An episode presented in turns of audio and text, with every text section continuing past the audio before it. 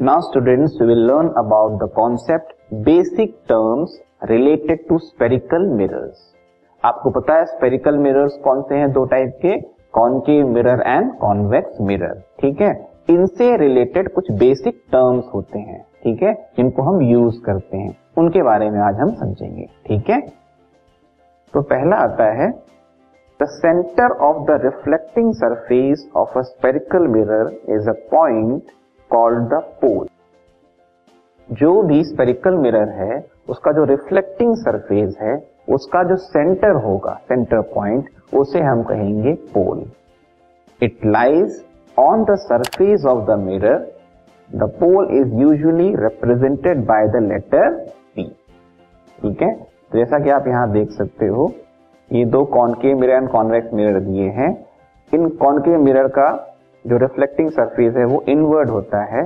उस reflecting surface का अगर हम मिड पॉइंट लेंगे, ठीक है? वो मिड पॉइंट होगा, कहलाएगा पोल ठीक है? ऐसे ही कॉन्वेक्स मिरर जो है, उसका रिफ्लेक्टिंग सरफेस आउटवर्ड होगा, उसका भी हम मिड पॉइंट लेंगे। उस मिड पॉइंट को हम बोलेंगे पोल डिनोटेड बाय पी ठीक है? ये था पहला टर्म तो दोनों स्पेरिकल मिरर्स में एक पॉइंट होता है पोल ठीक है? Next the reflecting surface of a spherical mirror forms a part of a sphere ये जानकारी के लिए है कि जो रिफ्लेक्टिंग सरफेस है स्पेरिकल मिरर का, वो एक पूरे स्पीयर का पार्ट है। ऐसा मानना है कि एक पूरा बड़ा ग्लास था स्पीयर के शेप में, उसे कट करके इन स्पेरिकल मिरर्स को बनाया गया है। जो उनका रिफ्लेक्टिंग सरफेस है, वो उस पूरे स्पेरिकल ग्लास का क्या है? एक पार्ट है, ठीक है?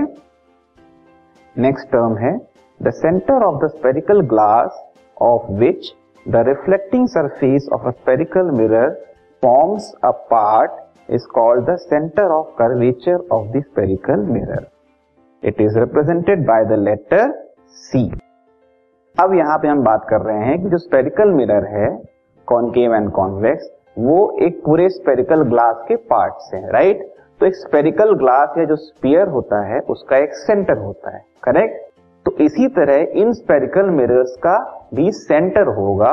उस सेंटर को बोलेंगे हम सेंटर ऑफ़ कर्वेचर ठीक है? वो सेंटर ऑफ़ कर्वेचर जो होगा, कौन के मिरर के लिए? यहाँ कहीं पे होगा।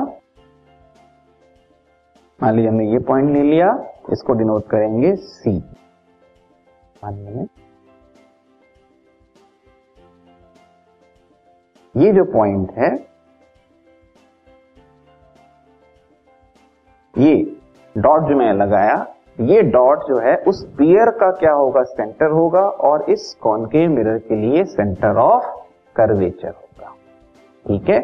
इसको अगर हम लिखेंगे तो इस फॉर्म में लिखेंगे, ये पॉइंट जो है, वो है सी ठीक है? ऐसे ही कॉन्वेक्स मिरर का भी एक सेंटर होगा। Okay?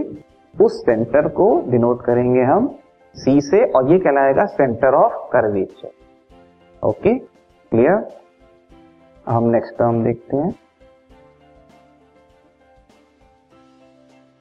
Next is the radius of a spherical glass of which the reflecting surface of a spherical mirror forms a part is called the radius of curvature of the mirror it is represented by the letter R जिस तरह से आप centre of curvature बना, वैसे ही बनेगा radius of curvature बार बार हम रेफर करेंगे कि ये जो स्पेरिकल मिरर्स हैं, वो एक पर्टिकुलर स्पेरिकल ग्लास के पार्ट्स हैं. तो स्पेरिकल ग्लास का रेडियस होगा तो इन मिरर्स का क्या होगा? रेडियस ऑफ़ कर्वेचर भी होगा. वो कैसे हम फाइंड करेंगे? इस तरह से फाइंड करेंगे. जैसे इस पॉइंट को हमें डिनोट किया पोल पी से राइट ये पॉइंट जो हुआ सेंटर ऑफ़ कर्वेचर हुआ। तो ये सेंटर ऑफ़ कर्वेचर है तो सेंटर ऑफ़ कर्वेचर से एक लाइन ड्रॉ करेंगे हम पोल तक ये जो डिस्टेंस है, ये रेडियस कहलाएगी किसके लिए? स्पेरिकल ग्लास के लिए और इस मिरर के लिए कहलाएगी रेडियस ऑफ़ कर्वेचर ठीक है? इसी तरह से हम कॉन्वेक्स मिरर में भी बना सकते हैं। तो रेडियस ऑफ़ कर्वेचर मतलब ये जो स्पेरिकल मिरर है, जिस स्पेरिकल ग्लास का पार्ट है, उसका जो रेडियस है, इसके लिए कहलाएगा radius of curvature denoted by capital R कहीं कहीं पे स्मॉल आर से भी डिनोट करते हैं, ठीक है? नेक्स्ट हम देखेंगे।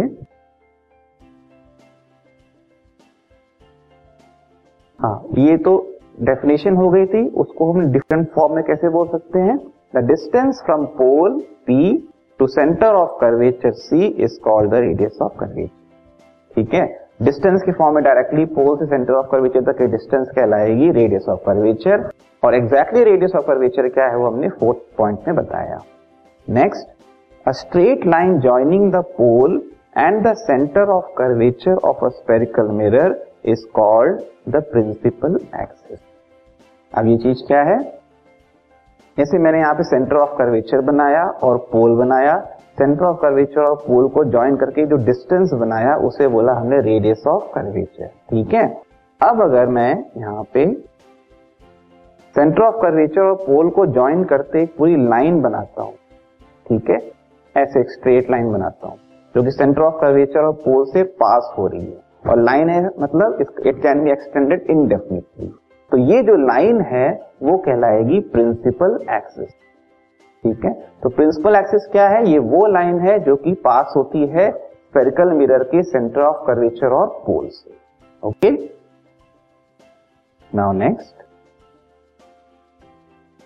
the diameter of the reflecting surface of the spherical mirror is called its aperture जो कॉन्केव एंड कॉन्वेक्स मिरर है ठीक है? उनका एक कर्वेचर है। उस कर्वेचर का जो डायमीटर है, जैसा कि आप यहाँ देख सकते हो, यहाँ बनाया हुआ है ये पार्ट ये जो लाइन हम ज्वाइन कर रहे हैं, ठीक है? रिफ्लेक्टिंग सरफेस का जो डायमीटर है, उसको कह रहे हैं अपर्चर ठीक है? अगर लाइन से डिनोट करें तो इस फॉर्म में देख सकते हो। ये जो लाइन बनाई है ये ये कहलाएगी अपर्चर ऐसे ही, ये तो कॉन के मिरर के लिए था? अब ये है कॉन्वेक्स मिरर के लिए। ये लाइन कहलाएगी अपर्चर ऑफ़ द मिरर तो ये जो बेसिक टर्म्स हैं, आपको याद रखने पड़ेंगे रिलेटेड टू स्पेरिकल मिरर्स ठीक है? Starting from